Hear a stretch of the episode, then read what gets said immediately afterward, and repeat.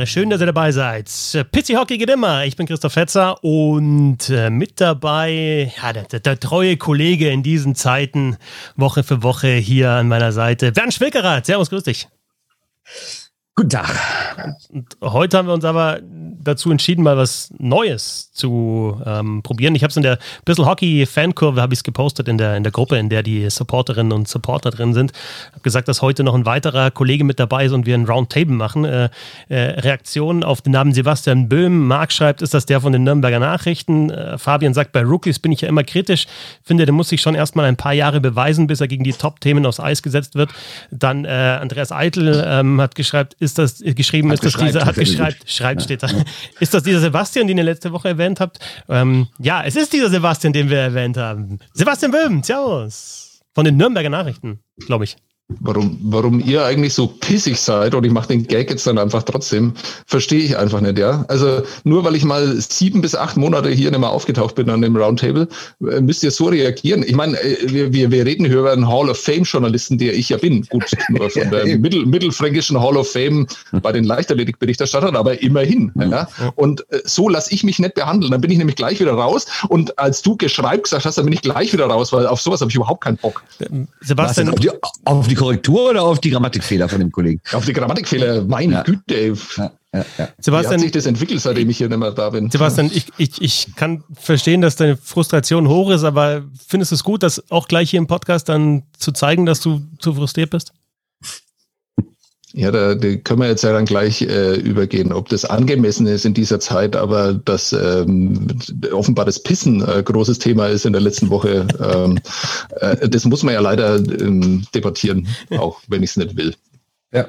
Nicht, nicht nur im, im Eishockey geht es um, um, um, um Content. Äh, nee, also ich habe mich ja äh, natürlich am Donnerstagabend sehr mit dem Augsburger Sport beschäftigt. Eigentlich war die Grundidee Augsburger Panther gegen Düsseldorfer EG, aber dann äh, haben sich die Ereignisse äh, überschlagen, würde ich sagen. Denn beim FC Augsburg, dem Fußballverein, gab es auch äh, so ein kleines Pissgate. Da ging eine Zitatkachel, wie wir Profis sagen, rum, vom äh, neuen Spieler von Peppi. Ne? Und dort wurde Zitatkachel in dem Zusammenhang auch geil. oh, da habe ich gar nicht drüber nachgedacht sehr schön. äh, äh, ja, wie, dass er angeblich vom Trainer des FC Augsburg, Markus Weinziel, zur Begrüßung in der Dusche angepinkelt worden wäre. Und dann musste der FC, also musste in ganz großen Anführungszeichen der FC Augsburg das dementieren. Und dann wurde es sehr, sehr witzig auf Twitter gestern. Ja, ich glaube, dass da jetzt tröpfchenweise noch mehr Sachen rauskommen. Jetzt wird es richtig albern, sehr schön. Ja. Fällt mir aus. Aber, aber, aber bleiben wir doch beim, beim angeblich so, so pissy äh, Leon Dreiseitel. Also, nein, nein, kann, können wir noch bei der anderen Seite bleiben, weil ich kann da eure Freude nicht teilen. Also aber großartig. Ja, echt? Findet ihr wirklich? Für mich ist es tatsächlich gestern ein, also als ich die Zitatkachel das erste Mal gesehen habe, habe ich mir gedacht, okay, das ist, das ist schon drüber, aber äh, witzig und was dann daraus folgte und wie dann auch Medien darauf reagiert haben und sowas. Und da habe ich ja, gedacht, das ist ganz anderes sagen. Ja. Damit habe ich mich jetzt 37 Minuten meines Lebens eventuell beschäftigt, wenn auch nur am Rande. Äh, ich will das einfach nicht mehr. Ich will das nicht mehr. Mein Leben ist mir zu wertvoll, als dass ich mich mit so einem Scheiß beschäftige, äh, mit, mit, so einem Urin beschäftigen muss. Ja, also, ja gut, aber musst du ja nicht. Musst du ja nicht. Ja, genau. Ich mache es aber trotzdem, weil ja, ich halt einfach genauso ein Opfer bin, wie wir offenbar alle drei das sind. Na klar. Na klar. Hm. Ja, aber also der, der nächste Schritt ist dann ja auch selber noch einen Tweet dazu äh, zu verfassen und den dann auch noch im Podcast zu präsentieren. Eigentlich so läuft es doch normalerweise. Ja, mir fiel aber nichts Lustiges ein, ehrlich gesagt. Ich, ich habe erst überlegt, ob es irgendwie mit drei Seiten verbinden soll, aber dann fiel mir auch nichts ein. Ich kann nur berichten, als Fußballer in der Kreisliga, also ankacken lassen habe ich vom, mich vom Trainer schon öfter mal müssen nach dem, nach dem Spiel, aber halt jetzt nur das stimmt. verbal. Boah, den hast du einfach noch so parat, du hast den ja gar nicht vorgelesen, oder? Ja, das war nee. ein Tweet von dir. Ja, aber Sebastian, nachdem du jetzt mich äh, kritisierst, dass ich geschreibt sage und selber wertvoll äh, dann jetzt hier bringst, ähm, wertvoll. das. aber, äh, nee, das ist einfach nur mal, äh, mal, mal fränkisch, ne? Ja. Kann man, ja, kann man, kann man immer als, ähm, sag mal, sag mal, äh, Pistol Hockey geht immer auf Fränkisch. Nein, das sage ich jetzt nicht, das sage ich jetzt nicht. Ich sage jetzt einfach, du wolltest über den angepissten Leon Dreiseitel reden. Ja, wer es nicht mitbekommen hat, es ging natürlich um ein, ein Interview nach dem, war gar nicht nach dem Spiel, sondern nach dem, äh, nach dem äh, Morning Skate, also so eine, so eine Media Availability Interview mit äh, Jim Matheson, der ja, erstmal so, sag ich mal, normale Fragen gestellt hat, dann aber dann nochmal so ein bisschen, ja, auch, ich würde schon sagen, ihn noch so ein bisschen in der, in der Richtung gelockt hat und ein bisschen kritischer nachgefragt hat. Und Leon Dreisattel hat dann auf, auf Durchzug gestellt und äh, gesagt, ja, nach der Frage, wo müsste besser werden, hat er gesagt, überall und äh, schreib du doch, äh, was du meinst, äh, du kannst es eh besser. Und dann kam die Reaktion von Jim Matheson, warum er denn so äh, pissy ist. Äh, gibt natürlich Bernd aktuell für die Oilers auch jeden Grund, pissy zu sein. Jetzt letzte Nacht, Donnerstag auf Freitag, 0 zu 6 gegen die Florida Panthers. War jetzt der, die 13. Niederlage im 15. Spiel, also nur zwei der letzten 15 gewonnen. Äh, geht, geht schön bergab für die Oilers. Äh, obwohl, ich habe dann auch nochmal geschaut, äh, äh, Expected Goals war gar nicht so schlecht. Also waren noch Chancen da und die Florida Panthers machen dann sehr konsequent einfach ihre Powerplay-Tore. Aber irgendwie kommt da alles zusammen. Ähm, jetzt mal, wenn wir spielerisch mal schauen, mh, hm, ja, Torwartspiel, äh, zu wenig äh, Tiefe in der Offensive haben wir hier auch schon mal besprochen. Äh, dann Dreiseitel und McDavid, die halt nicht mehr so scoren wie am Anfang. Und dann hast du halt, ja, diesen, diese Negativserie, wobei die jetzt schon richtig krass ist. Also da sind die Oilers in den letzten Wochen schon brutal eingebrochen. Ja, und wenn wir uns mal die Tabelle angucken in der Pacific Division, also die Oilers schaffen es wirklich Vorletzter zu sein in einer Gruppe mit LA, Anaheim, San Jose, Vancouver und Seattle. Das ist schon eine Leistung, finde ich. Ne? Und doch. Für äh, das eigentlich könnten wir jetzt wahrscheinlich auch irgendeine Podcast-Aufnahme vom Vorjahr oder von vor zwei Jahren machen, weil es ist ja immer das Gleiche. Ne? Vor der Saison heißt es immer, ja, dieses Jahr wird's besser und nee, nee, wir vertrauen den Goldies. Unsere Abwehr ist ja auch besser geworden und endlich haben wir nicht nur McDavid in drei Seiten, sondern wir haben jetzt auch vernünftige Flügelstürmer, die das äh, scoringmäßig entlasten können. Dann fängt's auch meistens ganz gut an und dann sind wir wieder da, wo wir jetzt sind. Ne? Diverse Niederlagen, schlechte Laune, äh, ein angepisster Dreiseite, ein angepisster McDavid. Äh, darf ich nicht vergessen, McDavid hat die Tage ja auch schon auf einer Pressekonferenz äh, quasi da gesessen wie so ein Häuflein Elend und man wusste gar nicht, was überhaupt noch los ist und äh, wie kein Funken Hoffnung mehr in sich und ja. Überraschen kann das alles nicht. Ich bin eher mal wieder mehr überrascht, dass Leute überrascht sind. Aber können wir da mal über Körpersprache reden? Also sehr gerne. Ich glaube, den, den, den, äh, den Edmund Eulers, den läuft's gerade so richtig warm rein in ihre dicken Hosen da, ja. Und dann gibt's ja diesen Moment, ich weiß nicht, ob ihr euch da noch dran erinnern könnt, wo man sich dann ja eigentlich ganz wohl fühlt, ja. Also gerade als kleines Kind, wenn einem das irgendwie draußen passiert ist im Winter und dann äh, schafft man es nicht mehr, man hält's einfach nicht mehr. Und dann dieser Moment, wo, ach, eigentlich ist es ja ganz schön. Ja, also es wird dann sehr schnell wieder unangenehm, aber ob die Edmonton Oilers nicht genau in dieser Phase da gerade sind, irgendwie so, ach scheiß drauf, das wird eh alles nichts mehr, egal, wenigstens warm ist es. Ja? ähm, also so, so kommt es mir ein bisschen vor. Und äh, wenn, wenn du sagst, okay, der, der saß da wie ein Häufel in Elend, äh, ich habe Conor McDavid noch nie anders irgendwo rumsitzen sehen. Also selbst, ja, selbst wenn es gut läuft und der irgendwie. Er ist kein Büttenredner, das stimmt. Ja. Ja. ja, also wenn er, wenn er sieben Verteidiger der New York Rangers in Folge schwanzt, ja, äh, die wechseln zwischendrin und er schwanzt er aber trotzdem noch aus und schießt dann das Tor, dann ist er genauso euphorisch, wie wenn sie 0-6 gegen die Florida Panthers verlieren. Und ähm, kann man da vielleicht einfach mal drüber reden, dass die auch zwei jetzt nicht so wahnsinnig charismatische Leader haben, ja, die dann vielleicht auch nicht in der Kabine dann sitzen und sagen, Jungs, ich habe keinen Bock mehr auf die Scheiße, ja, wir sind die zwei besten Spieler der Welt und wir müssen diesen Mist jedes Mal ertragen. Reißt euch mal zusammen. Glaubt ihr, dass sowas passiert? Ähm, ich finde das ein guter Hinweis, weil ich habe mir selbst eine Frage aufgeschrieben und die heißt, wie viel Frustration ist eigentlich gut? Wie viel davon darf man zeigen? Weil wir wissen ja genau, wie es läuft, wenn die jetzt auf einmal sich da hinsetzen und sagen, äh, alles egal, wir hauen jetzt die nächsten Gegner alle 6-0 weg. Äh, dann sagen die Leute auch so, habt ihr so alle, habt ihr mal auf die Tabelle geguckt? Die Frage ist ja grundsätzlich, sei es Trainer, Manager, Präsident, Spieler, was auch immer, was ist auf so eine Niederlagenserie und auf so eine Jahre andauernde Krise denn eigentlich die passende Reaktion? Zu viel Selbstvertrauen zeigen, gar kein Interesse zeigen, angepisst sein, beleidigt sein, sauer sein? Also, was ist denn das Richtige? Ich weiß es ehrlich gesagt auch. Ja, ich, ich glaube, also die Strategie wäre wahrscheinlich schon eine etwas längere Antwort zu geben und äh, in keine Richtung irgendwie auszuschlagen, nicht zu euphorisch und natürlich auch nicht zu angepisst. Übrigens, Sebastian, wenn du das mit dem äh, schwanzt acht Gegenspieler jetzt absichtlich, also dieses Wort genommen hast in einem, in einem aktuellen Thema, da muss ich wirklich sagen, großer Respekt, richtig großer ja, Respekt. Der schwanzt sie und macht sie nass dabei, ja. ähm, nee, aber also eine, eine, längere Antwort, also wenn die Frage ist, wo müsste besser werden, dann kann er sagen, ja, überall und kann er sagen, äh, kann vielleicht noch aufzählen, was, wo sie besser werden müssen und ein bisschen Zeit schinden. Also da habe ich schon den Eindruck, in manchen Interviews, die ich auch geführt habe, bei Medienprofis oder die da wissen, was sie tun, dann wir sagen, okay, ich, ich rede jetzt einfach mal eine Minute, sage da eigentlich gar nichts, aber gebe eine Antwort und die kann mir zumindest dann hinten raus weder negativ ausgelegt werden, noch kann jemand sagen, ja, da war er aber jetzt viel zu euphorisch, was soll denn dieses Selbstvertrauen? Die haben nur zwei zwei der letzten 15 gewonnen. Also ganz einfach, kurzer Einschub. Ja, kurzer Einschub, dann, sagt man natürlich, dann sagen wir natürlich, ja, das ist total langweilig, aber es ist zumindest nicht kein Thema, über das wir dann vielleicht jetzt 20 Minuten im Podcast sprechen. Okay, aber kurzer Einschub dazu. Man darf ja nicht vergessen, die geben jeden Tag Interviews, seit Wochen und Monaten. Es ist ja nicht so, als hätten sie wahrscheinlich nicht schon zehnmal genau diese Antwort gegeben, die du gerade gesagt hast. Nur irgendwann kommt halt das 17. Interview in 17 Tagen. Und dann sagst du halt mal was anderes. Und ich glaube, das ist jetzt genau das, was halt dann im Internet so äh, abgegangen ist, weil man halt irgendwie nach diesen ganzen Interviews, die wahrscheinlich sehr langweilig waren und sehr nichtssagend waren und emotionsmäßig in keine Richtung ausgeschlagen haben. Diesmal war dieses eine Interview, was ausgeschlagen hat auch provoziert durch den Reporter, keine Frage. Und dann stürzen sich natürlich alle drauf. Ja, aber ähm, wieder Thema Körpersprache, auch äh, was Sebastian gesagt hat.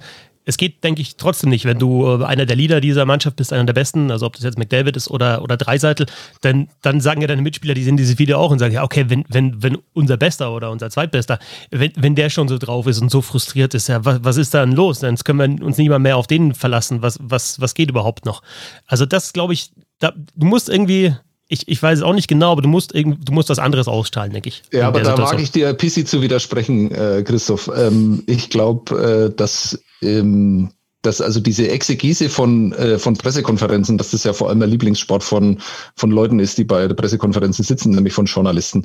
Ähm, und dass es vielleicht dann auch äh, bei Fans und sowas so ankommt. Ich glaube, dass es den Sportlern völlig scheißegal ist, was bei Pressekonferenzen passiert. Also wenn es dann lustig ist und sowas, dann lachen sie drüber, aber dass sie dann irgendwie ihre eigenen Interpretationen rausziehen, wie mein Captain da uns verkauft hat oder sonst irgendwie, wenn er jetzt gerade irgendwie jemanden wirklich angepisst hat, also aus der Mannschaft, ähm, dann ist es dem, glaube ich, scheißegal. Also ich glaube, das ist für uns einfach ein Thema, äh, wie, äh, wie, welche Fragen stellen unsere Kollegen? Hätten wir eventuell bessere Fragen gestellt? Sind es gute Fragen? Darf man diese Fragen stellen? Das ist den Sportlern alles scheißegal. Für die ist es einfach Business. Manche können das einfach sehr gut. Die, die haben einfach ähm, ihre natürliche Art, die sie dann da auch rüberbringen, ohne dass es aufgesetzt wird. Andere sind da sehr professionell in dem, was du gerade gesagt hast. Die reden viel, sagen nichts. Und dann gibt es welche, für die ist es einfach wahnsinnig unangenehm und die können es auch nicht. Und dazu, also ich glaube, das Dreiseitel hat keinen Bock auf sowas und, und McDavid kann es auch einfach nicht. Also der bringt da null Persönlichkeit rüber und gar nichts. Und diese Interpretation, was da passiert, ist das eine. Aber die Frage, die ich mir stelle, wie sieht es dann tatsächlich in der Kabine aus. Und das finde ich interessant. Ja, aber ich denke, da muss man schon nochmal ein bisschen differenzieren, denn es ist ja schon so, dass da, dass da alles zusammenspielt. Und in, in, der, in dem Umfeld der Edmonton Oilers ist einfach diese, diese Losing Culture jetzt schon seit Jahren. Und das, also die Fans sehen dieses Video und, und die Journalisten natürlich auch. Und es wird diskutiert und es wird darüber geschrieben. Und das spielt doch alles irgendwie zusammen. Denn also, wenn die Fans unzufrieden sind, ja, ist es auch nicht so, dass unbedingt da der, der Funken dann vielleicht mal überspringt im nächsten Spiel. Ähm, dann wird da, ja, manche wenden sich vielleicht, vielleicht ab, keine Ahnung. Und wenn du jemanden da sitzen hast, der sagt, ja, auch wenn es eine Phrase ist, ja, wir müssen einfach weiter an uns arbeiten. Ich hasse diese Aussagen natürlich auch. Und wie gesagt, das ist dann kein Gesprächsstoff für uns. Aber aus Sicht der Oilers oder aus Sicht eines Führungsspielers da ist es, denke ich, der, der bessere Weg. Da einfach knallhart, dann haust du halt jedes Mal die gleichen 20, 25 äh, Sekunden raus, die du dir vielleicht sogar aufgeschrieben hast. Also das, das denke ich mir eigentlich auch oft, ehrlich gesagt. Warum ist da nicht eine PR-Abteilung gesagt, okay, pass auf, wenn die Frage kommt, hey, das ist dein Statement hier, kannst du damit leben, Leon? Lern sie einfach auswendig oder sag so in die Richtung und dann ist die Frage beantwortet und dann kannst du wieder trainieren gehen.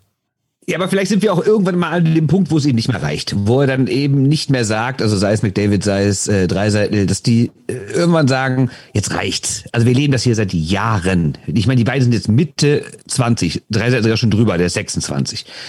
Und wenn wir dann gucken, dass seit Jahren erzählt wird, mindestens seit 2016, 17, wo es dann immer hieß, ja, so nächstes Jahr oder dieses Jahr vielleicht schon, aber auf jeden Fall nächstes Jahr auf einem super Weg.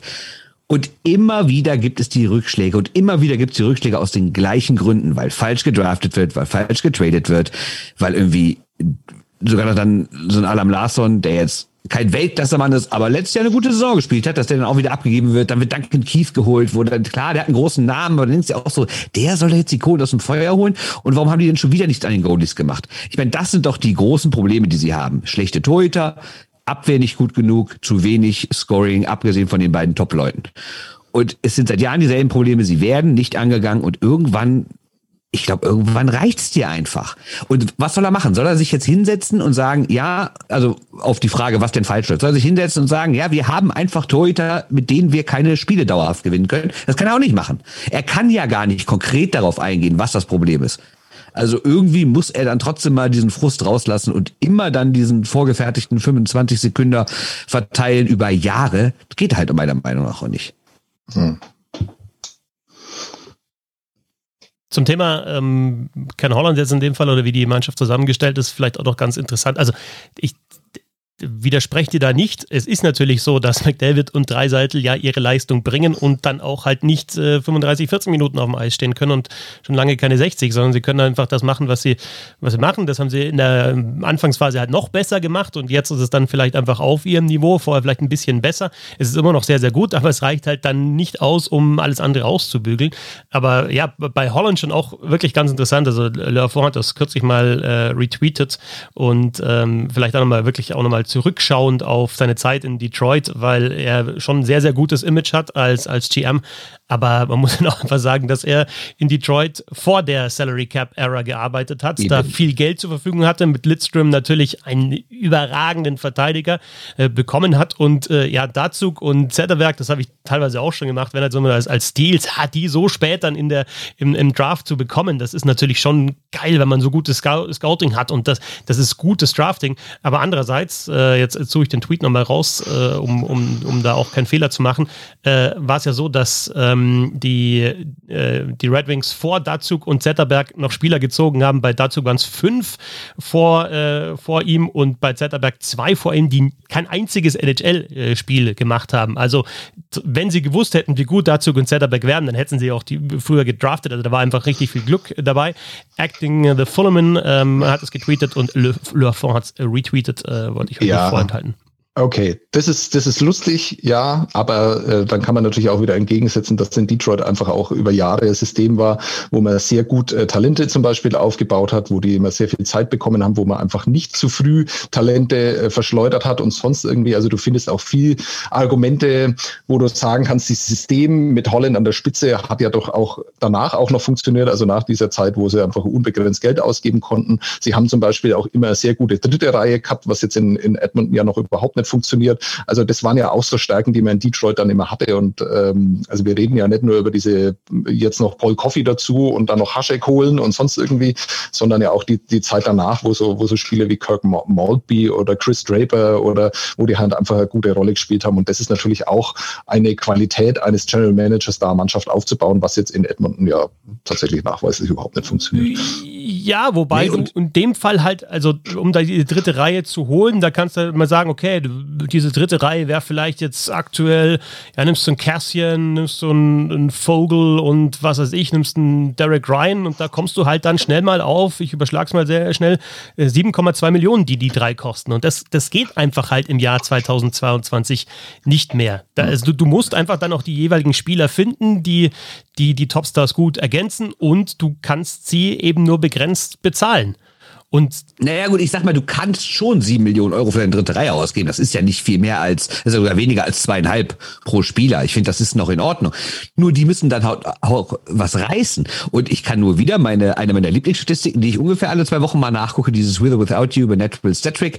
Was glaubt ihr denn, wie viele Tore die Edmonton Oilers in der kompletten Saison bisher geschossen haben, wenn Dreiseitel und McDavid beide nicht auf dem Eis stehen? Macht er wieder sein, glaube ich, über 36 Spiele oder sein, so. Sein, sein, sein, Lieblingsding, dass er sich eine Statistik vorher raussucht und da genau und die Zahl auf dem Papier hat und dann uns erstmal prüft. Genau, wunderbar. Ich freue mich jetzt schon, dass du heute nicht Quizmaster bist. Sag's uns doch, Bernd. Drei. Also, es sind 36 Spiele und wir reden über 22 Tore. Das heißt, wenn die nicht auf dem Eis stehen, gibt es na, noch nicht mal jedes Spiel ein Tor. Ohne die beiden auf dem Eis. Das geht doch nicht. Und mit den beiden sind es zusammen 49. Das heißt, mit den beiden machst du doppelt so viele Tore wie ohne die beiden. Und wir reden über 5 gegen 5 jetzt, nicht Powerplay. Wenn du das ja. noch reinrechnen würdest, klar, wäre was anderes. Ja. Aber das heißt ja, dass da, wenn sie teilweise ja auch sogar zusammenspielen, von den anderen drei Reihen so gut wie nichts kommt. Noch nicht mal ein Tor im Schnitt. Ja. Wobei ich dachte, dass Warren Vogel das nur mal so am Rande, dass das eigentlich eine gute Verpflichtung ist, aber das ja, liegt ja, dann vielleicht auch an der Culture wieder, dass das einfach nicht funktioniert dann da. Ja, insgesamt wahrscheinlich schon in seiner Rolle dann und für das, äh, was er verdient, wieder nicht. Und da muss ich dann doch nochmal zurückkommen, weil du sagst, wenn die beiden nicht auf dem Eis sind, äh, die beiden sind halt dann doch auch in dieser Saison wieder, wenn es nicht läuft, zusammen auf dem Eis. Und da schaue ich dann tatsächlich auch bei so Topspielern wie Conor McDavid oder ähm, bleiben wir mal bei Conor McDavid, da würde ich auch sagen, was, was, was das Skill-Level anbelangt und seine Fähigkeiten, ist das der beste Eishockeyspieler der Welt. Aber du musst halt auch im Eishockey dann mit, mit äh, vielleicht etwas schwächeren Sturmpartnern trotzdem funktionieren. Und da blicke ich dann wieder auf einen, der mittlerweile teilweise schon wirklich vergessen wird, habe ich so einen Eindruck, Sidney Crosby. Äh, schaut mal Eckmeier, Pepe, dachte ich ja. Mhm. Schaut euch mal, schaut euch mal an, wie, wie zum Beispiel ein Evan Rodriguez auf einmal scored. Ne? Also das, bei, bei Pittsburgh ist es selten so, dass man sagt, okay, gut, wir müssen jetzt mal gehen und, und, äh, und, und Crosby, mit die müssen wir in eine Reihe ähm, packen. Gut, aktuell wäre es jetzt wieder, ist es wieder Ginsel oder, oder Rust. Also das sind ja auch Spieler, die, die zu All-Stars werden fast schon und die, die vorher eben diese Rolle nicht gehabt haben. Und es ist tatsächlich so, dass, dass Crosby halt schon auch diese Spieler macht. Und welchen anderen Spieler hat Conor McDavid gemacht? Außer Leon Dreiseitel, der sich vielleicht auch selber gemacht hat. Guter Punkt. Das Guter Punkt, Christoph. Ah, ganz stark. Ganz ja, stark. Ich, ich finde den Punkt auch gut, weil es war ja wirklich so in den letzten Jahren, dass da so viele Ausfälle immer in Pittsburgh waren und du hast da irgendwie zwei 16-Jährige neben Crosby gestellt und die haben acht Tore pro Spiel gemacht. Ja, Crosby ist wahrscheinlich noch mal einen Tick besser, was so dieses Mitnehmen angeht.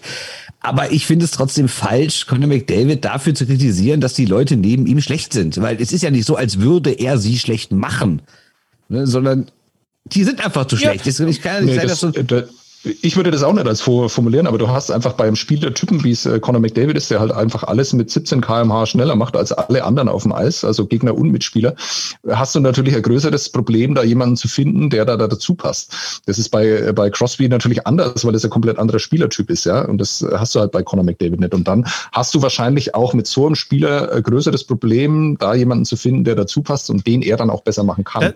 also wie viele Spieler gibt es, die da überhaupt mithalten können? ja, das, das ist auf jeden Fall aber Punkt. hatte Crosby Crosby denn nicht auch so Leute wie auch noch dann Phil Kessel genau, in der Phil Kessel Reihe? wollte ich auch gerade sagen.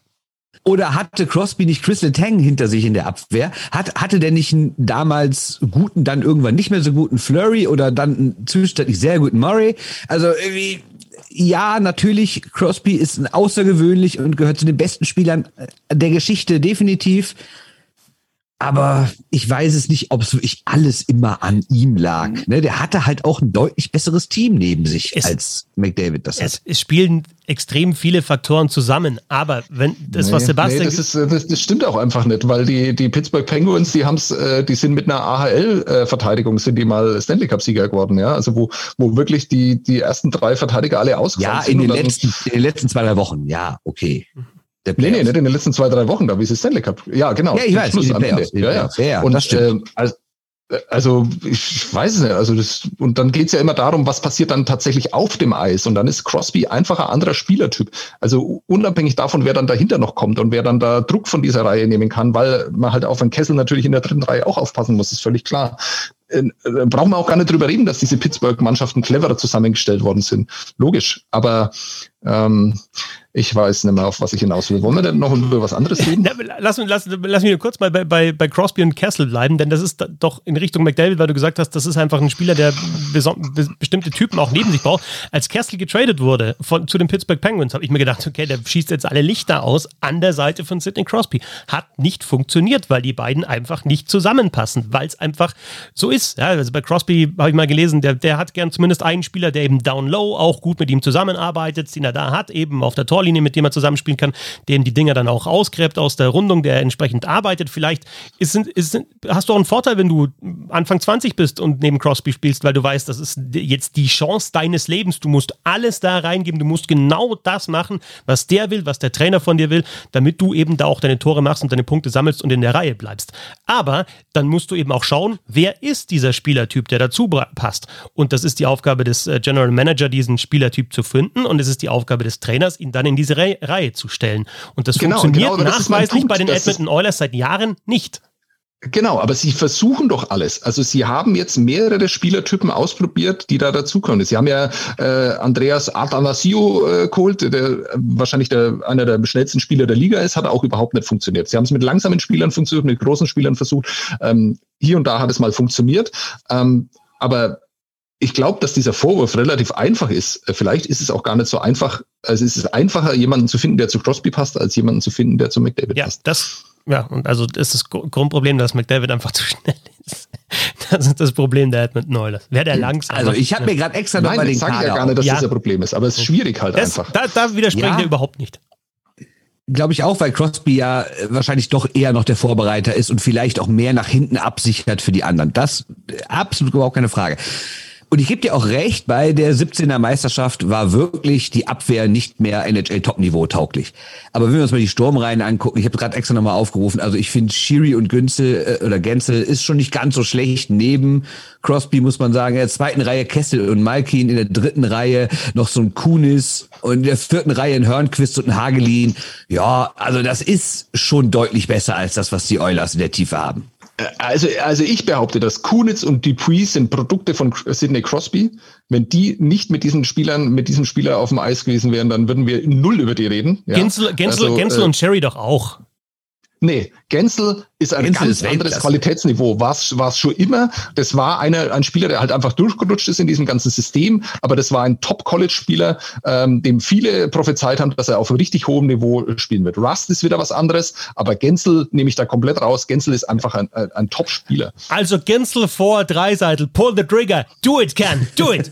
ja gut, dann haben wir auch noch einen Mikey, ne? den darfst du nicht vergessen. Ne? Das ja, ist dann ja. das Dreiseitel. Also wir haben da Dreiseitel, ja, ja, ja, ja. Ja, genau, aber äh, genau, du hast Dreiseitel McDavid da und hast Malkin und, und Crosby dann da. Und ich glaube, wenn du das so durchgehst, rein von den Draftpositionen und sonst irgendwie, hm. Ja, da reden wir wieder über Fehler. Erinnern wir uns mal bitte, dass die im, müsste schon das Vorver, nee, Quatsch, das vergangene Jahrzehnt war's.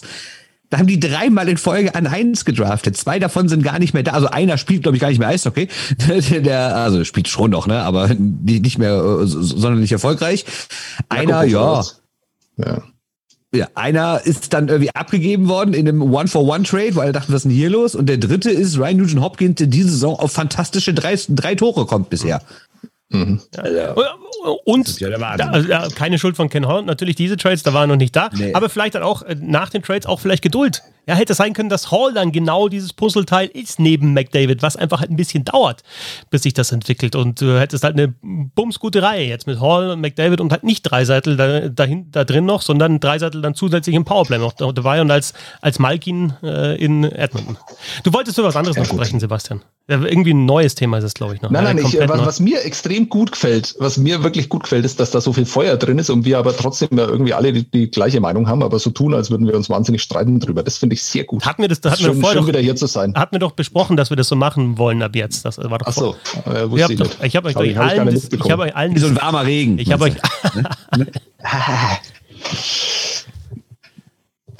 ja, was war denn dein, dein, dein Thema, zu dem du übergehen wolltest, Sebastian? Aber über was ich wahnsinnig gern mal wieder reden würde, ist über Corona. Oh, ist, äh, gutes Thema. Corona, Corona ist für mich in dieser kalten Jahreszeit ist wie so wie so ein, so, so ein Golden Shower irgendwie so. Also, so. So empfinde ich das ganz oft, wenn dann wieder jemand sagt, Mensch, lass uns doch mal über Corona reden. Wie sieht's denn bei euch so aus und sowas? Das finde ich wirklich fantastisch. Mike, euch auch so? Ohne Witz, habt ihr einen Tag in den letzten, sagen wir mal, eineinhalb Jahren verbracht, in dem ihr kein einziges Mal über Corona gesprochen habt?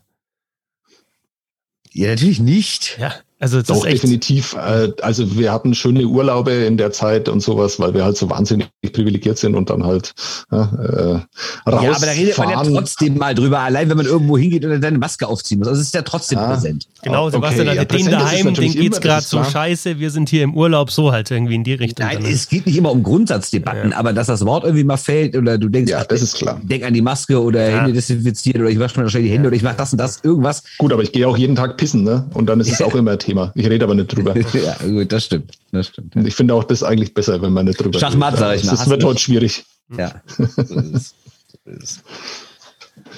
ich war am ähm, Mittwoch war ich in Straubing, Stunde vor Packdrop kam die Pressemitteilung, dass Marcel Brandt sich infiziert hat, aber ähm, nach der Rückkehr aus Bietigheim keinen Kontakt mehr zu den Mitspielern hatte. Tag später waren dann sieben Mitspieler und drei aus dem Staff infiziert. Jetzt, glaube ich, ist ähm, Freitag nochmal eine Nachricht äh, mit weiteren Spielern gekommen. Ähm, ich bin heute Abend, Freitagabend in Nürnberg. Da weiß ich gar nicht, wie viele Spieler auf dem Eis ähm, stehen. Und Roman Hörlermus, der Pressesprecher, mit dem ich gestern noch geschrieben habe, der wusste es bis, ja, jetzt gerade wahrscheinlich dann Morning Skate auch nicht. Also, ähm, das Ganze natürlich wieder ein größeres Thema. Ähm, manche Mannschaften spielen damit, äh, wie die Bietigheim Steelers zuletzt 12 plus 2, 14 plus 2, hatten wir auch schon bei Iserlohn. Ja, also im Endeffekt keine konkurrenzfähigen Mannschaften. Äh, ja, kriegen wir die Saison noch durch, Sebastian? Oder kriegen wir die Saison irgendwie äh, abgespeckt durch und dann Playoffs und sind vielleicht bis Playoffs, äh, bis zu den Playoffs dann schon so viele infiziert gewesen, dass die dann sogar einigermaßen normal laufen? Was äh, ist so deine Prognose aktuell? Also ich glaube, dass sie das jetzt halt einfach genauso wie jeder andere Mensch das jetzt dann in diesen Wochen auch macht dass er da halt irgendwie versucht durchzukommen, was absolut legitim auch ist. Ähm, es gibt Mannschaften, die, glaube ich, damit besser umgehen und es gibt Mannschaften, die damit schlechter umgehen. Und das Ergebnis wird genau das gleiche sein. Also ich glaube, dass man einfach im Moment ähm, sich, also ich tue mir da wahnsinnig schwer, irgendwas als, als gut und richtig zu bewerten, weil ich kann es nur aus, aus der Sicht in, in Nürnberg sagen, also die haben ja wahnsinnig, was heißt wahnsinnig, die haben ja sehr schnell darauf reagiert, sie die ersten zwei Fälle hatten, haben dann nicht mehr trainiert, haben die Mannschaft nicht mehr zusammenkommen lassen, äh, obwohl obwohl sie das hätten machen dürfen. Das heißt, sie machen äh, sehr vieles sehr richtig und haben jetzt dann trotzdem äh, sechs Corona-Fälle und äh, müssen von Tag zu Tag entscheiden, ob sie überhaupt aufs Eis gehen können mit weiteren PCR-Tests oder eben nicht. Ich wage mal zu behaupten, dass das andere Mannschaften nicht so gemacht haben und da ist das Ergebnis genau das gleiche. Ähm, und das wird jetzt die nächsten Wochen so weitergehen. Für mich ist ähm, der große, das große Fragezeichen ist äh, für mich einfach Olympia, weil das wird nochmal alles ändern, weil es, also Marcel Brandt ist für mich ein absoluter Olympiakandidat kommt er jetzt dann nicht mehr in Frage? Ist der dann, wird der von der Liste runtergestrichen? Diese ominöse Liste, wie viele stehen denn da überhaupt noch drauf? Ähm, und äh, wie wird sich das übers Wochenende nochmal reduzieren dann? Und was passiert dann, wenn dann Mannschaften auf fünf, sechs Spieler verzichten müssen, dann keine Spiele nachholen können und dann irgendwann der Punkt kommt, wo man dann sagt, okay, ähm, diese Spiele, die abgesagt, verschoben wurden, können wir die überhaupt noch nachholen oder eben nicht? Und ich glaube, dass es diesen Punkt geben wird, wo man dann sagt, rein rechnerisch ist es einfach nicht mehr möglich. Was meinst du genau mit der da, Also du meinst, dass die Spiele nicht mehr das, weiterlaufen? Genau, also du hast einfach, wie, genau, du hast einfach die Zeit nicht, das alles, das alles nachzuholen. Nee, nee, ich sag nicht, dass du abbrichst, sondern dass du halt einfach sagst, okay, wir haben jetzt noch, äh, wir, wir müssen äh, die mit den Playoffs im April beginnen und da haben wir noch 30 Tage. Wir haben aber in der Zeit müssten wir pro Mannschaft 27 Spiele ausrichten. Also jetzt äh, zugespitzt. Aber so viel ist es ja gar nicht mehr. Die meisten haben ja nur noch so 15, 16, 17, 18 Spiele, ne? Ja, da bist du halt dann einfach besser vorbereitet. Aber ich glaube, dass es dann trotzdem diesen Punkt gibt, wo man dann sagt, okay, weil äh, es ist ja diese Hoffnung, dass man dann in der Zeit, ähm, in der Olympiapause, dass man da was nachholen kann. Und wenn man dessen nicht kann, weil die Mannschaften weil sie selber entweder in Quarantäne sind oder halt auf Spieler verzichten oder zu viele Spieler verzichten müssen, die in Peking sind, dann könnte ich mir vorstellen, dass es dann schwierig wird, das noch so durchzuziehen. Aber ja, ich habe natürlich auch ein bisschen Müll erzählt. Also ja, es gibt Mannschaften, die haben noch 15, es gibt aber auf, im Gegenzug auch Mannschaften, die haben irgendwie doch mehr als 20. Ne? Also ja, ja, klar, jetzt wird, ich, sind wir mal ehrlich, so viele Teams haben ja jetzt gar nicht so viele Nationalspieler, ne? weil die DL wird ja wieder relativ übergangen. Also nicht, dass ich da irgendwie beleidigt wäre, aber ich finde es dann trotzdem schon manchmal ein bisschen komisch, wenn man sieht, wie gut hier einzelne, gerade Nordamerikaner unterwegs sind, dass man, dass die Vereinigten Staaten jetzt auch zum Beispiel nicht davon noch irgendwie zwei, drei gute Stürmer aus der DL mitnehmen und dafür irgendwelche College-Leute mitnehmen, kann ich ehrlich gesagt nicht nachvollziehen. Aber gut, anderes Thema. Grundsätzlich heißt das aber natürlich, so viele Spieler fehlen gar nicht. Und warum soll Iserlohn nicht gegen Bremerhaven spielen? Spielen in der Zeit. Ja, ne? natürlich. Aber was ist denn mit Mannheim? Was ist mit Berlin und was ist mit München? Die werden in der Zeit einfach keine oder die werden kaum Spiele nachholen wollen dann in der Zeit, oder?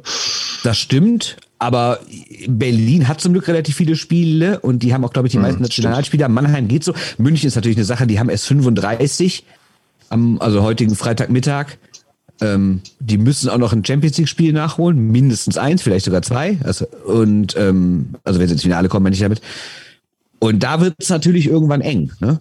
Aber und, und also ich schaue dann eher auf, also ich meine, am, am, plakativsten ist es halt einfach mit Iserlohn jetzt mit 32 Spielen im Vergleich zu, äh, was ist der Bestwert bei absoluten Spielen? 41, 41, genau, ja. Also neun Spiele weniger. Und Iserlohn hat einfach ein großes Interesse daran, Spiele durchzuführen, weil die brauchen einen besseren Punkteschnitt. Die sind aktuell auf Platz 14.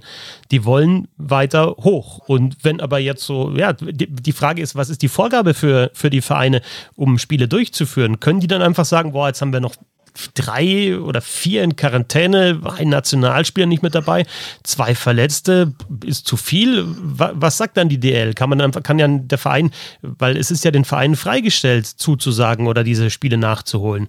Was ist da das Kriterium und wer definiert das Kriterium und äh, wie solidarisch ist dann die ganze Geschichte wieder? Ja, eigentlich gab es aber diese 10 plus 1 Regel, ne? aber Die Frage ist natürlich, was passiert mit der ja, und nimmt man die jetzt, äh, hält man die irgendwie aufrecht, weil auch in den letzten Wochen gab es ja schon Teams, die ganz hart gesehen sp hätten spielen müssen, aber es dann nicht gemacht haben, weil es einfach. Ja, aber was der Christoph meint, ist, dass ja die DL nicht festlegt, dass die dann am 6. Februar müssen die gegeneinander spielen und am 8. Februar müssen die gegeneinander spielen, sondern es geht ja jetzt im Moment so verstehe ich das zumindest, dass die Clubs ja selber proaktiv erstmal schauen, ob sie in dieser Zeit, welche Spiele sie dann austragen wollen und können und nachholen können. Ja, und, und, genau. und, und Iserlohn will die Spiele halt nachholen, äh, sicherlich. Und äh, wenn es jetzt um Abstieg geht, vielleicht Augsburg dann irgendwann nicht mehr, wenn man merkt, man kommt nicht in Richtung Playoffs, da wird halt dann gerechnet. Ja? Es, es, gibt halt einfach, ähm, es gibt halt einfach den Abstieg und du willst nicht letzter oder vorletzter werden und du willst dann deinen Punkteschnitt nicht verschlechtern, wenn du äh, Ja, aber ich glaube stehst. nicht, dass du als Verein sagen kannst, ich, ich mache nur 48 Spiele. Die beiden Vereine müssen zustimmen, heißt also muss ich zustimmen? Also wenn ich, wenn ich nicht zustimme, wird das Spiel nicht ausgetragen. Also ich, ich, ich weiß es natürlich nicht, aber das ist das, was ich mir sofort gedacht habe, als ich diese Regelung gesehen habe. Okay, werden dann tatsächlich die Spiele auch ausgetragen oder findet man dann einfach auch irgendwelche Gründe? Und für, für, mich ist es dann auch nachvollziehbar zu sagen, hey, wir sind jetzt mit 15 Feldspielern da, das ist ein Abstiegsduell, ihr habt die volle Kapelle. Machen wir nicht. Es ist einfach so brutal verzerrt alles. Also gerade da in Richtung Abstieg, ähm, also die anderen Mannschaften, die weiter vorn stehen, muss man auch wirklich sagen, die haben halt auch einen, einen brutalen Kader. Also Wolfsburg mal eine, mal eine Quarantäne, Mannheim extrem viele Ausfälle, München mal eine Quarantäne. Die sind alle, gut, Berlin hat es nicht so extrem erwischt, aber die sind halt Top 4, weil die es einfach durchziehen können. Aber das kann einfach nicht jede Mannschaft in dieser Liga und es gibt ein paar, äh, Iserlohn habe ich jetzt schon genannt, Bietigheim ist äh, jetzt wieder letzter. Die, die haben es dann einfach zweimal, einmal mit Verletzungspech Bietigheim und einmal mit Quarantäne und, und ausgefallenen Spielern, die haben dann einfach zweimal richtig dreckig bekommen. Und das sieht man in der Tabelle. Also die, die, die letzten fünf, Iserlohn und Bietigheim sind besser als 14 und 15 in dieser Saison, wenn sie unter normalen Bedingungen gespielt haben. Haben sie aber halt zu selten. Och, weiß ich nicht. Doch. Ich meine, dafür hat Nein. Bietigheim auch gegen die Münchner Mannschaft gespielt und da verloren. Also ist ja nicht so, als hätten die jetzt nur Corona-Pech. Die hatten auch Corona-Glück, haben es halt nicht genutzt. Hm.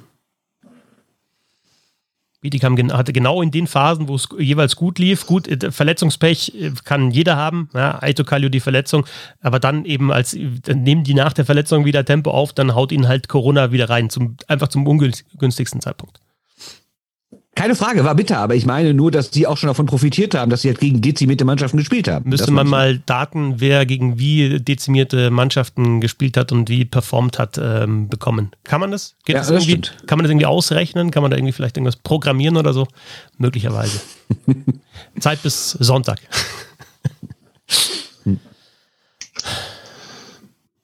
ich glaube, Quissen, oder? Oder kommen wir, kommen wir noch auf den grünen Zweig? Oder hat jemand noch einen besonderen Corona-Take? Also äh, sagt hier jemand, die Olympischen Spiele finden komplett statt oder äh, also jetzt im Eishockey?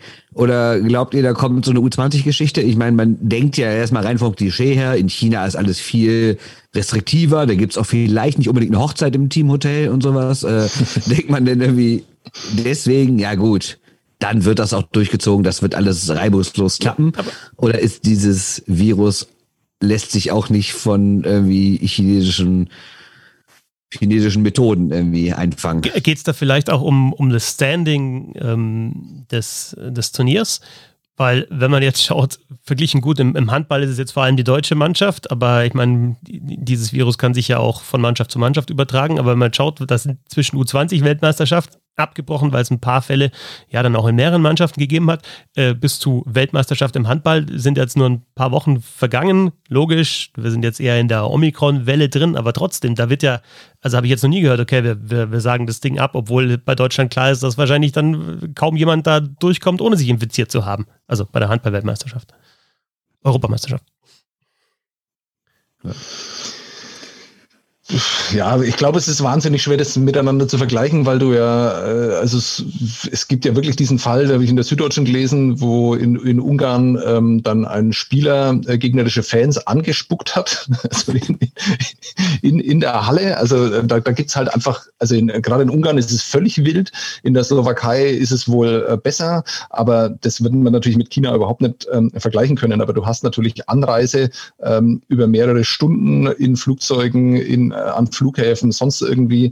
Also äh, natürlich wird äh, Omikron da Rolle spielen, natürlich wird es da auch äh, Fälle geben. Das kann ich mir einfach nicht vorstellen, dass sie das äh, schaffen ohne. Und dann ist es natürlich auch so, dass du dann in China wahrscheinlich ein größeres Problem als in Ungarn oder in der Slowakei hast. Ähm, für mich ist es weiter so, sage ich seit Wochen.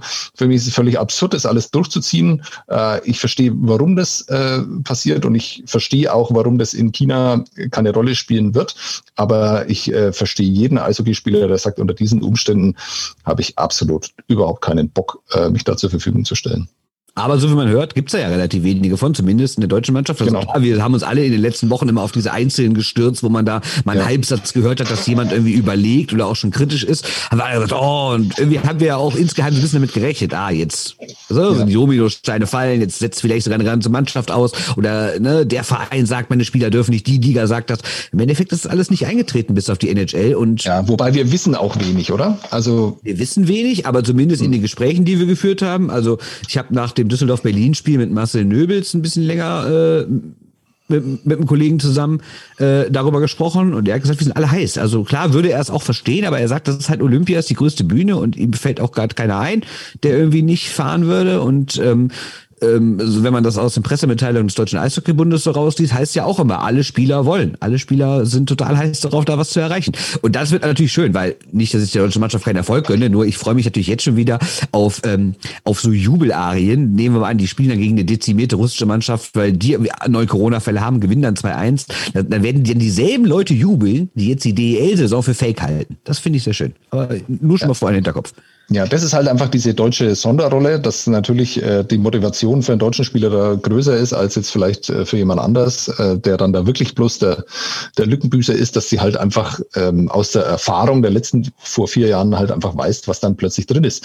Ich fand es interessant, weil Lettland, ne, war ja ähnlich.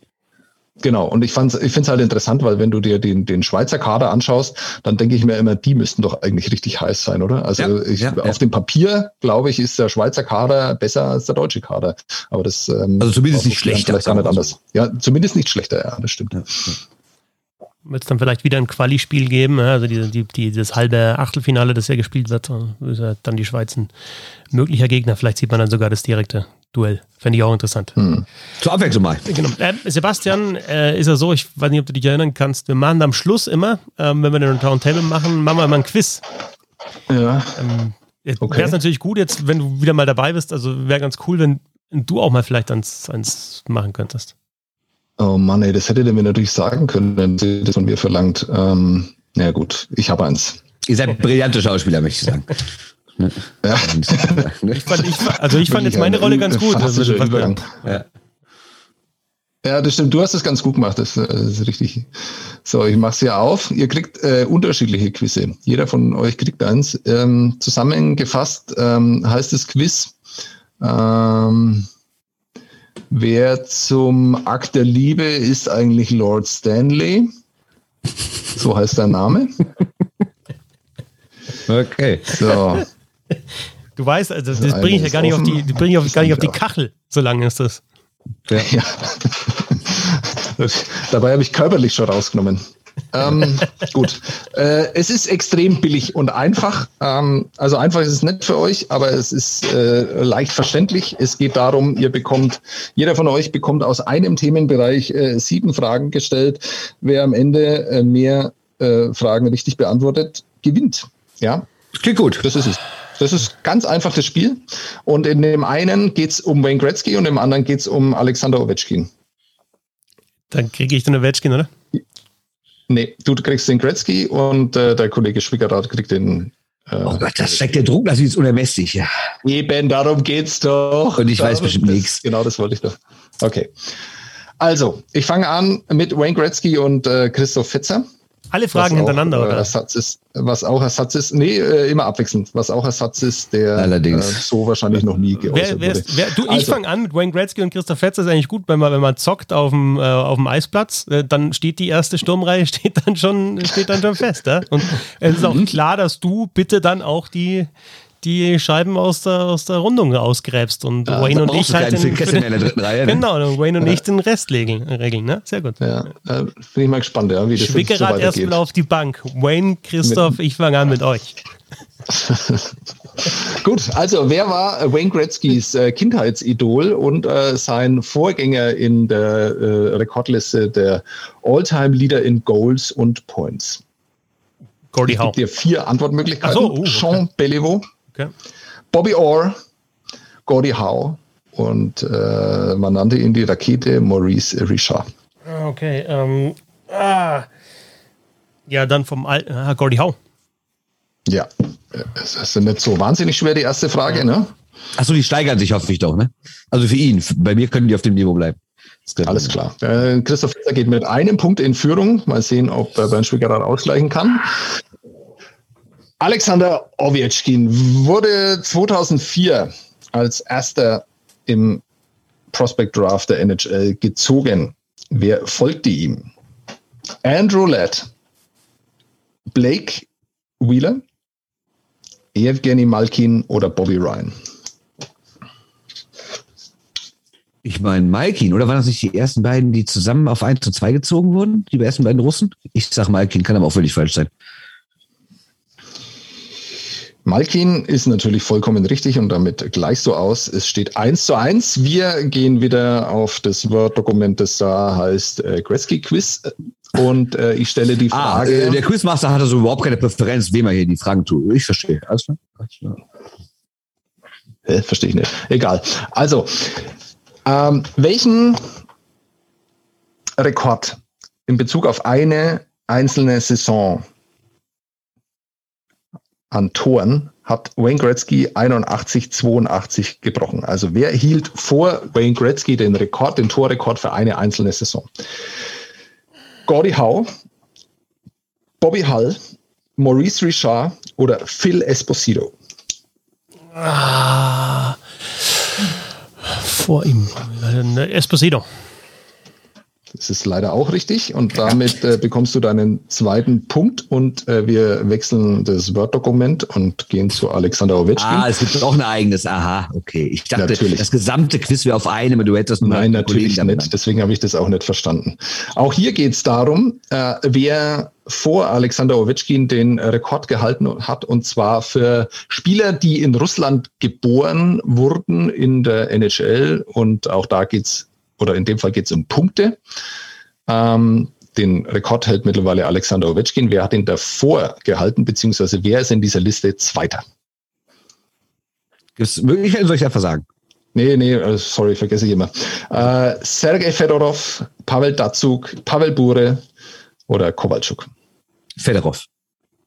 Auch das ist vollkommen richtig. Das ist viel zu leicht, oder? Das ist aber was Nein, völlig sind neues Gefühl, wenn ihr gut. da Dinge richtig beantworten könnt. Ja, aber also mit Auswahlmöglichkeiten ist es, glaube ich, dann einfach schon nochmal ja, easier. Also, also ich hätte, Ja, es Esposito, wird- jetzt hätte jetzt nie auf. Esposito get- getippt, wenn du mir nur die Frage gestellt hättest, dann wäre wär schwer. Okay, ja, das ja, oder also wär, ja, wäre ja, vielleicht schon. mich auch mit, muss ich sagen. Ja, ist gut. Also, Gretzky ist der einzige Spieler in der NHL-Geschichte, der 200 Punkte oder mehr in einer Saison erzielt hat. Wie viele von diesen 200-Punkte-Saisons hat er denn? Eins, zwei, drei oder vier? Ich sag Ähm. dir, wo du richtig stehst, wenn das Licht, äh, keine Ahnung, wie es geht. Ja. Ähm, ich, also einmal die, die beste waren 215 und wenn mich nicht alles täuscht, hat er noch eine zweite. Also ich sag zwei. Das hätte ich auch gesagt und es ist falsch. Wobei ich ich das nochmal nachschauen wollte. Ja. Ja, Klar, jetzt sind drei. Ja. Sind sogar Drei. drei oder was? Ah, Also es ist vor allem falsch. Was ich unbedingt noch machen wollte, ist, dass ich mal nachschaue, weil ich habe es nämlich auch falsch ähm, gehabt. Äh, und ich schaue jetzt aber nochmal nach. Gute Zeit muss sein. Ne? geht Wie ja auch. in einem anderen bekannten Podcast hier, äh, googelt der Chef noch selbst. Hm. Also wir haben eine, wir haben zwei, wir haben drei und wir haben noch eine Vier, vierte. 200 Vier sind sogar. Krass. Ja. 212, 205, 208 und 215. Ah, Verrückt. Und mit 196 war er einmal noch relativ nah dran. 183 ist dann die sechstbeste. ja, 183 ist Saison. natürlich Das auch schwach. Ne? Da ist Stell dir vor, 183 ist seine sechstbeste Saison. das ist eigentlich noch viel krasser als das andere, ne? heißt, ja, da kommen jetzt aber noch andere äh, äh, Fragen, die auch nochmal, wo man sich dann denkt, was zum Geschlechtsverkehr. Gut, ähm, dritte Frage. Ovechkin. Ja, bitte? Das weißt du natürlich. Welchen Tor da hat Alexander Ovechkin für sein 500. NHL-Tor überwunden? Boah. Craig Anderson, Andrew der Hamburgler Hammond, Robin Lehner oder Mike?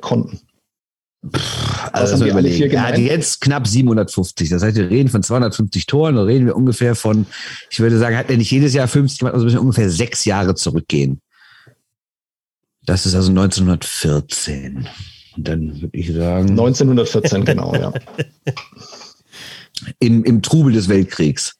Ja, der, Genau, das sind ja irre Dinge passiert in diesem Ersten Weltkrieg. gerade in Russland, würde ich sagen. Ne? Ja, genau. Ähm, Also was haben denn Anderson, Hammond, Lehner und Condon gemein? äh, Ottawa? Ja, genau, richtig. Also wird es äh, in einem Spiel gegen Ottawa passiert sein? Auch eine, eine Multiple-Choice-Frage auch noch. War das jetzt der, der Publikumsjoker oder was, den er gezogen hat? Nein, ich will einfach das, Ja. das Publikum auch ein wenig mitnehmen, ja. Also das ist Ach, das allein, weil ich mich gerne an den Typen erinnere, nehme ich den Hamburger. Ja, vollkommen richtig. 3 zu 2 geht der Band in Führung. Aber das war schon eine harte Frage, muss ich sagen. Ne? Natürlich. War auch wirklich nur geraten. Wir gehen in die vierte Runde. Aber das wisst ihr. Oder das weiß auch der Christoph. Wenn man Wayne Gretzky alle Tore wegnimmt, in der Liga All-Time Points Dingsbums, ihr wisst, was ich meine, auf welchem Platz wäre er dann? Come on, Alter. Auf dem siebten, auf dem dritten oder auf dem ersten? Kriege ich nur drei Antwortmöglichkeiten, oder was in dem Fall?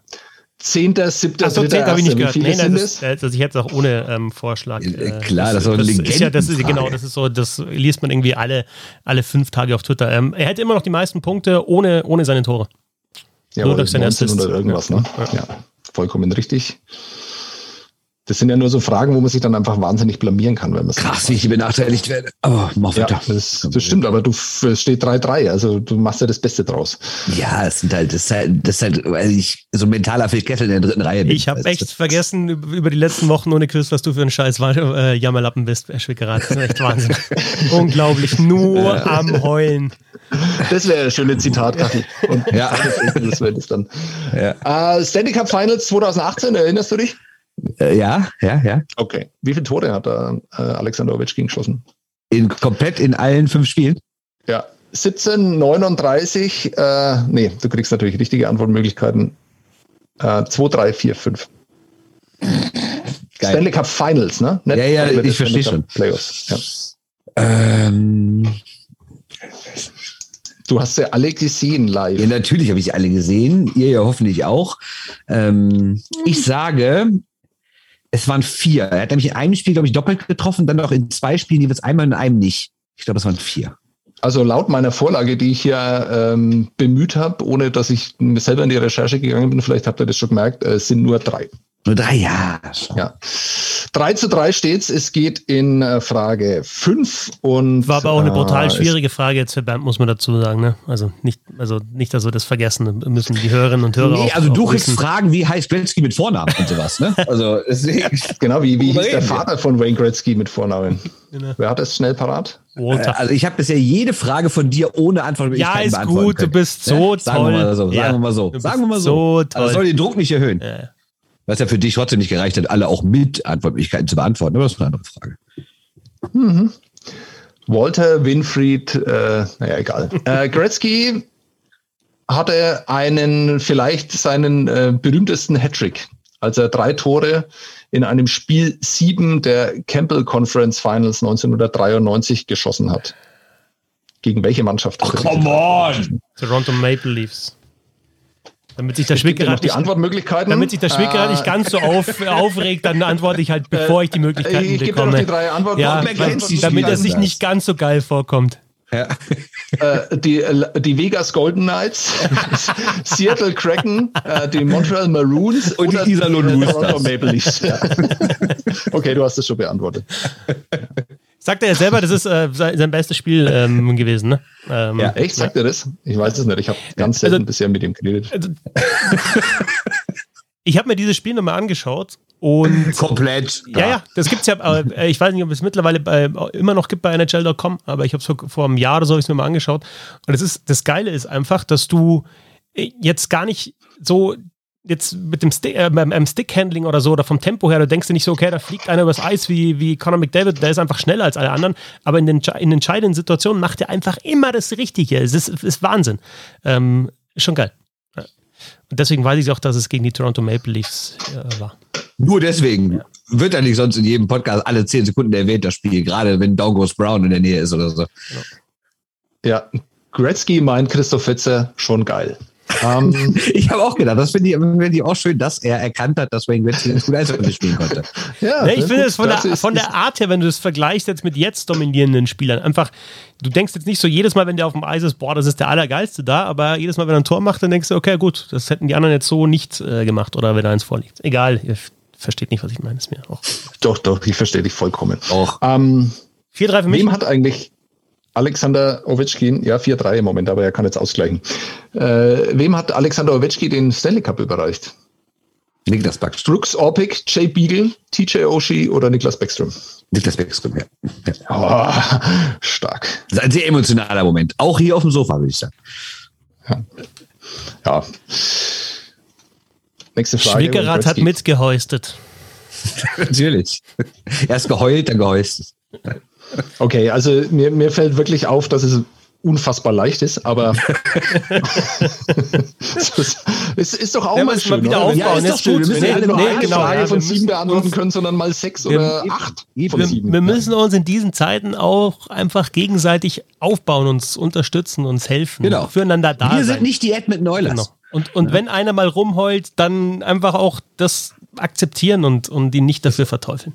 Ist so. Ja. Ist so. Okay. In seiner gesamten Karriere, wie viele Schläger hat Wayne Gretzky äh, verwendet? Jetzt wird's geil. Drei? 99? Nee, Quatsch, das ist nicht die richtige Frage. Also er hat einmal, äh, er, ist, er, hält auch den Rekord für denjenigen, der 50 Tore in der kürzesten Zeit geschafft hat. Ach, jetzt frage ich, das ist unglaublich. Es ist unglaublich, ja, aber er muss es natürlich trotzdem auch erstmal wissen. Ja, aber so, also die ist jetzt nicht in, so easy. Hat er das in 35, in 39, in 43 oder in 47 Spielen geschafft? Ich. Jetzt tut er so, als würde er überlegen. Nein, nein, doch, ich muss jetzt echt überlegen, weil es sind entweder 35, ah, das nein, muss niemand überlegen, nein, der schon mal einen Puck in der Hand ja, Hör halt auf jetzt, 35. Da, Alter.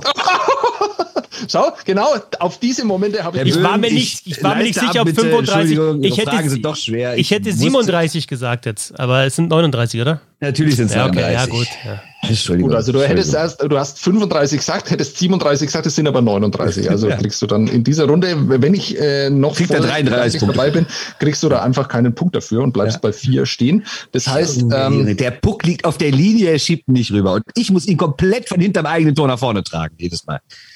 So, ähm, jetzt wird's natürlich knifflig, weil ich nicht ganz genau weiß, aus, aus welcher Zeit, aus welcher Zeit der Ovechkin äh, Quiz stammt. Das hätte ich auch nochmal prüfen müssen. Dass du abgeschrieben hast, oder was?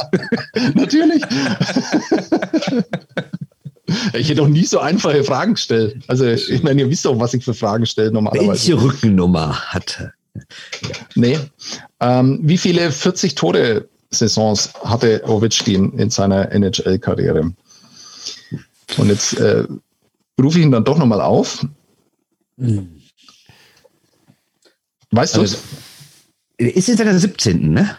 Also generell ist es auch der 17., ne? Und ich kann mich an die eine Saison erinnern, wo er nur 32 Tore hatte, wo er unter Coach Dale Hunter auf einmal Schlüssel blocken musste. Dann hat er einmal eine 35 Tore, glaube ich, Saison gehabt. Und einmal durch eine abgebrochen hat er nicht gesagt. Ich sage 14. Nee, Quatsch, die aktuell läuft ja, dann sage ich 13.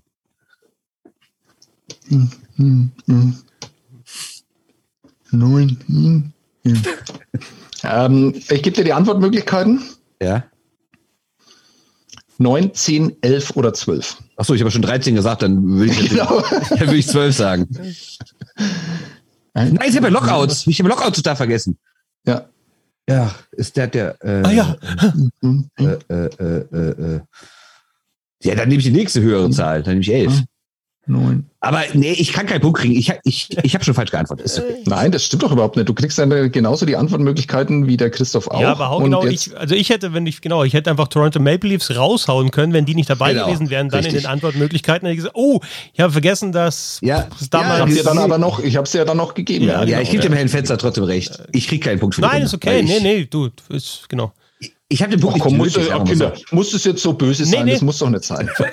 Äh, Sebastian, sag ihm nochmal, die wie der Saison spielt er gerade? Ist es wirklich die 17.? Zähl das nochmal nach, bitte, für, für den Bernd. Damit er dann auch Ah, zurückrechnen kann. Die 39. war das. Muss ich das jetzt echt machen, oder was? Nein. Nächste Frage. Ja, aber kriegst du jetzt einen Punkt oder nicht? Nein, Also, ich habe falsch geantwortet. elf, elf wäre richtig übrigens. Ja, Kabel. Ja, mein Okay. Entscheid das. Gut, dann ihr macht es wirklich immer so, dass am Ende dann jemand sagen kann, ja, er hat gewonnen, aber eigentlich, ne? Ja, natürlich. Ja, ist, ist Ja, klar. also 13 Okay. ist von 11 genauso weit weg wie 37 von 39. Also was. Letzte Frage. In welchem Trikot, für welche Mannschaft hat Wayne Gretzky seine großartige NHL-Karriere beendet? Das meint er nicht ernst. Das meint er nicht ernst. das meint er nicht ernst. Tor Toronto Maple Leafs. In welcher Sportart hat Wayne Gretzky Toronto, Toronto Maple Leafs. New York Islanders, St. Louis Blues oder Los Angeles Kings? Sanders Plus. Okay, das war jetzt natürlich total gemein, weil ich ähm, das extra, weil ihr mich so geärgert habt, habe ich es falsch vorgelesen. Es sind natürlich nicht die Islanders, sondern die Rangers. Also nochmal. Rangers, Maple Leafs, Kings oder Blues?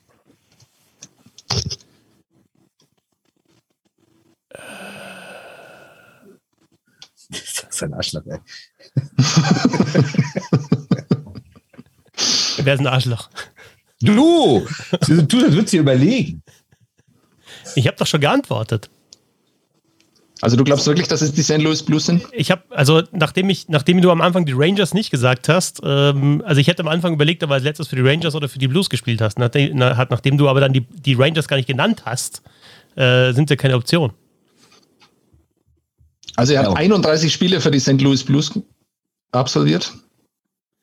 Also ma, ma, Und meine, das war aber in der Saison 95, 96 und er hat seine Karriere natürlich beendet bei den New York Rangers.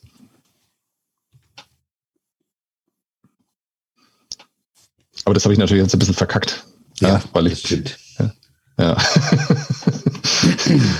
aber du hast ja so schnell St. Louis Blues. Ja, ich weiß es jetzt auch nicht. als eine der vier Antwortmöglichkeiten habe ich als St. Louis Blues gesagt. Ja, genau. Okay, wir, wir schauen einfach mal, was der, was der Bernd macht in der letzten Frage und dann den Schall wegwohnen hat, okay? So machen wir das. Ja, also, in dieser Frage geht es auch um Wayne Gretzky. Wayne Gretzky ist der schnellste NHL-Spieler, der 700 Tore erreicht hat. Ovechkin ist der zweitschnellste gewesen. Wer ist denn eigentlich der dritte? Phil Esposito, Jaromir Jager, Brett Hull oder Marcel Dion? Boah. Boah, hab ich noch nie irgendwo gelesen. Ja, wenn dir das, wenn dir das was hilft, ähm, ich hätte es falsch beantwortet. Weil du Mike Bossy gesagt hättest, oder? was? Ja. Ähm. Ja, ist eine gute Frage. Hm. Lies aber vor. Also nicht die Frage, die Antworten. Esposito, Jager, Hull oder Dion? Ich sage, weil er so chronisch unterschätzt ist, Dion. Hätte ich auch gesagt, aus exakt dem gleichen Grund. Es war aber Brett Hull. Hm. Brett Hull, der wird auch unterschätzt, ne? wenn man ehrlich ist, oder?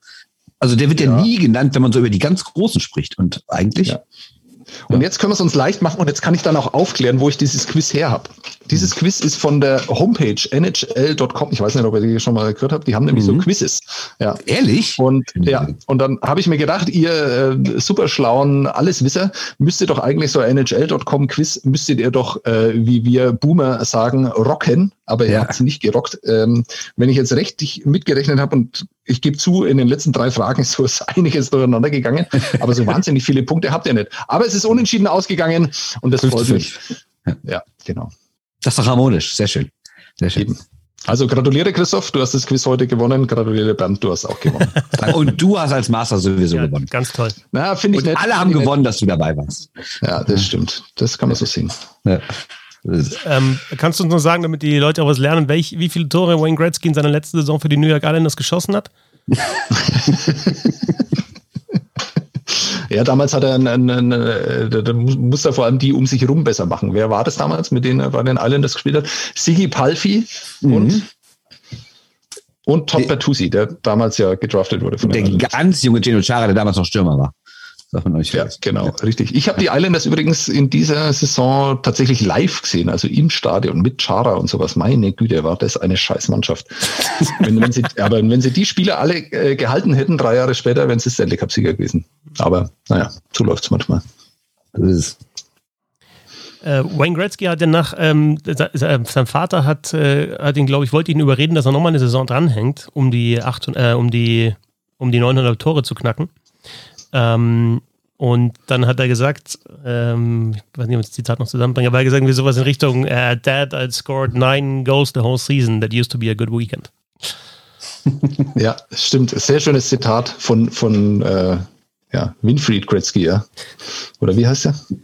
Ähm, ja, genau. Ähm, Waltrout. Jetzt ist es albern. Ja, genau. Ja, äh, schön, äh, dass wir wieder zu dritt ähm, äh, hier geroundtabled haben oder geta so. getabled, wie Bernd Schwickerath sagen würde. Ähm, starke Quiz-Performance, vor allem von dir, Bernd. Du hattest die deutlich Danke. schwereren Fragen. Ähm, und ich. Ey, du hast überhaupt keine Fragen. Ich hatte fast immer die richtigen Antwortmöglichkeiten. Äh, Dankeschön an Bernd Schwickerath auf Twitter at b-schwickerath. Ich habe zu danken. Und Dankeschön an Sebastian Böhm. Sag es mir in Twitter nicht. Ich will, ich will weg von Twitter. Sag okay. das einfach nicht. Gut, dann sage ich nur Danke fürs Zuhören und jetzt äh, verpisst euch. FC Augsburg. Jetzt habt, ihr, jetzt, habt, jetzt habt ihr mir mein Abschlussgeld versaut. Ich sage, dann sage ich nur Danke fürs Zuhören und jetzt verpisst euch.